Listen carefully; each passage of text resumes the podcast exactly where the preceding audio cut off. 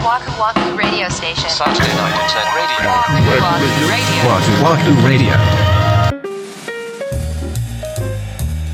転職僕も一回してるんですけど、はい。転職した理由がもう浅はかだったなと思うんですよ当時だが僕は20それこそ5ぐらいだったのかな？245ぐらいだったと思うんですけども、うんとにかくその会社が嫌で、うん。その時見えていた会社の像が嫌で、うん。当時20代の僕は。うん。で今思えばああそういうことだったんですねっていうのをすごく素直に飲み込めるんはですね。はは年齢を重ねて、うんいろんなことを経験して今の僕はいるんだけども、うん今の僕から見た前の会社っていうのはすごくいい会社だったなって思えるんですよ。んそういう意味での後悔はしているんだけどもあそれって何がいけなかったかっていうと本当に若いタイミングで幹で発射したっていう自分が悪かったなと思っていて。もうあともしかしたら数年、うんそこにいたらちょっと変わってたかもしれないなっていうのは今になって思いますね。わかる。今の会社のことをほんまに全部分かってるかどうかっていうところでね。うん、そうね。森さんもすごい若い時に、そうやって自分の会社が嫌でしょうがないから飛び出しちゃって若気の至りみたいに言うけど、うん、もしかすると、その、まあ、上司だったり、その身近な人にぶつけてたら、うん。なんか答えがあったかもしれない。そうね。そうかもしれない。だからそれを正直に聞き入れる自分がいたかどうかっていうのはちょっとわからないですけども、まあそうそうそうそう。でもちょっとは変わってたかもしれないですね。Waku Radio. なんか白熊さんにお願い事があるとしたら、うん。まあ今の会社に不満があるんであれば、うん。一回それは今の会社に言った方がいいかもなと思う。うん僕はこういうところが嫌なんです、この会社のってうんいう。うんうん、で、上から、あ、そうなんと。で、その白熊さんがそこまで思ってるんやったら、そこを君のために改善するよってなる可能性はゼロじゃない。まあそうですね。君のためというか、君のような意見を持ってる人が他にもいるかもしれないから、うんうんうんそれは確かに会社の仕組みが良くないから、改善していこうってなる可能性は普通にあるんですよ。うん、うんうんけど、その不満持ってる人ってなぜかもう溜めて溜めて大爆発して辞めていっちゃうケースがすごく多い。会社に言ったってどうせ何にもなんねえよっていううん。まあ思いがちですけどね。そう。なんか僕もこの独立して思ったのは、現場のことってあんまり見えてなかったりするんですよ。これ悪いことですけど。うんそういう不満を上に上げた時に、え、そんな不満あったんや、みたいな、なるケースは非常に多い。う。いやそうそうそれ聞きたかったんやけどさやっぱり見えなくなるものなの？だって自分はさ、うん、会社員時代まあ本当のプレイヤーうん、っていうところで抱えてた気持ちとか見えてた景色っていうのはその上層部独立してまあ、うん。経営者になったら途端に見えなくなるわけ。うん見えなくなるね。あそうなんや。見え、見えなくなるっていうとなんか仕方ないみたいな感じに聞こえちゃうけど、見なくなっちゃうね、やっぱり。確かに。そうなあいやそそれが不思議でさ、うん。僕はその管理職とかっていう経験がないからその辺の気持ちが分からへんのやけど、うん。記憶から抹消されるんだろうかこの人たちはって下から上を見てる分にはそうずっと思うのよ。はいはいはい、はい。視野とか視座が変わるっていうのはまあ分かるんやけど、うん。自分もやってきてたやんか自分もそういう不満とか思ってたはずなのに、この人はそういうの度外視で今は仕事ができるようになるんだなっていうのがすごい不思議やったわけよ。なるほどね。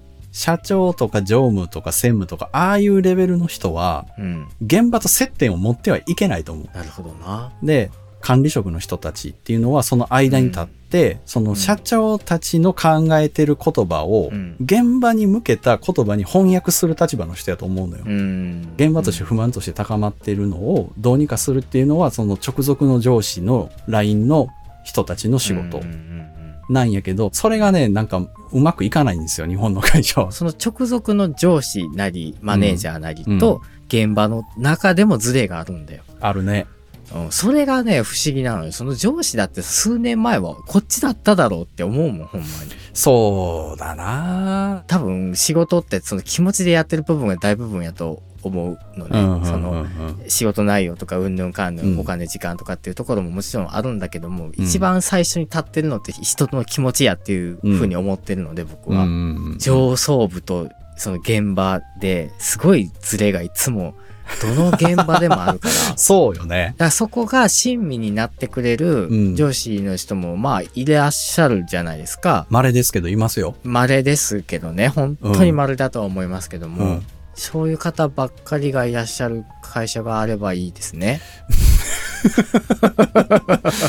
むずいね。むずいね。この課題についてはいろんな人がいろんなことを考えて、思って実行していらっしゃることだと思うし、今日話したのは僕たちなりの考え方だから、うん。あの最初の方にも言ったけど、うん。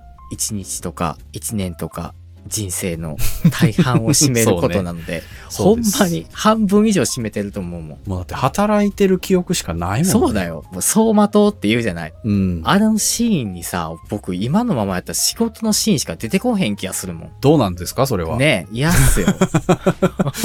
大学を出た次の瞬間仕事しか残ってないみたいな。いや、もう嫌やわ、そんな。そういう意味での後悔はしない方がいいと思います。あー、なるほどね。転職するにしても、まあ今のね、会社に残るにしても、うん篠熊さんにとってベストな選択ができたらいいなって、うん。すごく心から思いますね。そうだね。うん。Saturday Night Internet Radio.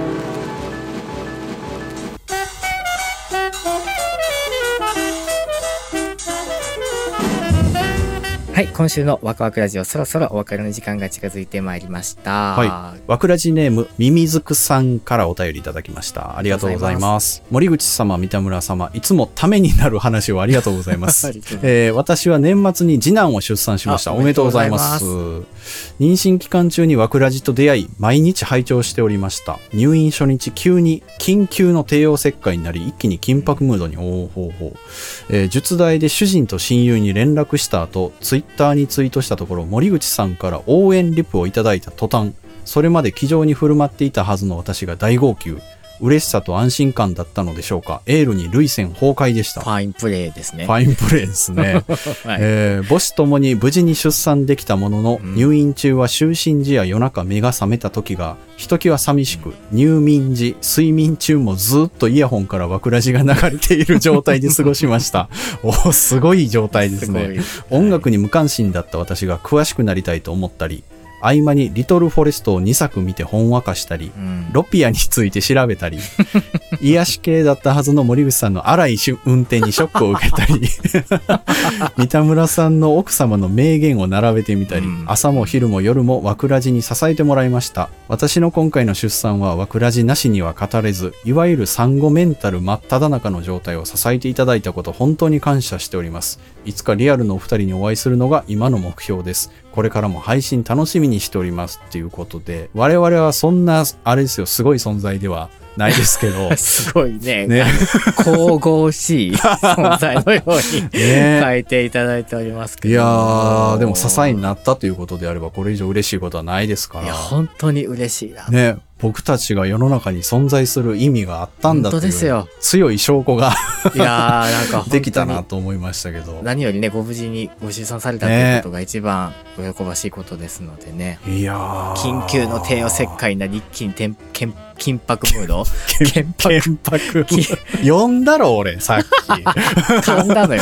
緊迫ムードってね。我が家の次男の時もそうだったんですよ。急にっていうことですか？急に、あ、本当は自然分娩のはずだったんですよ。え、もうじゃないと無理ですってなるってそう。呼吸がなんかしづらそうだからもう出さないと、みたいな感じに急になって。その、息子さんがってこと？そうそうそう、お腹の中で。ね。ええー、そんなんわかんねや。わかるねんな。ほんで、急にその看護婦さんが入ってきてさ、血相を書いて。あ、そういう理由なんや。そう。で、今からもう帝王切開です。ご主人同意書、名前変えてください。みたいな感じなのよ。いや、それはもう無事に出産できて何よりいですね。やいや、そうです、そうです。まあ、そのね、ちょっと支えに枕地が慣れたってことがね。もう我々もクリーンなチャンネルですから、それが良かったんだろうと。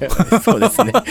まあ、本当に、あの、ミミズクさんからいただいたね、このメッセージを糧にまた配信を続けていけそうな気がそうですねしますね。はいはい。はいありがとうございました。ありがとうございます。はい。それでは次回ですけども、2月の25日土曜日また21時にお目にかかりたいと思います。はいそれでは、ワクワクラジオ本日も最後までお付き合いありがとうございました。お相手は森口と、三田村でした。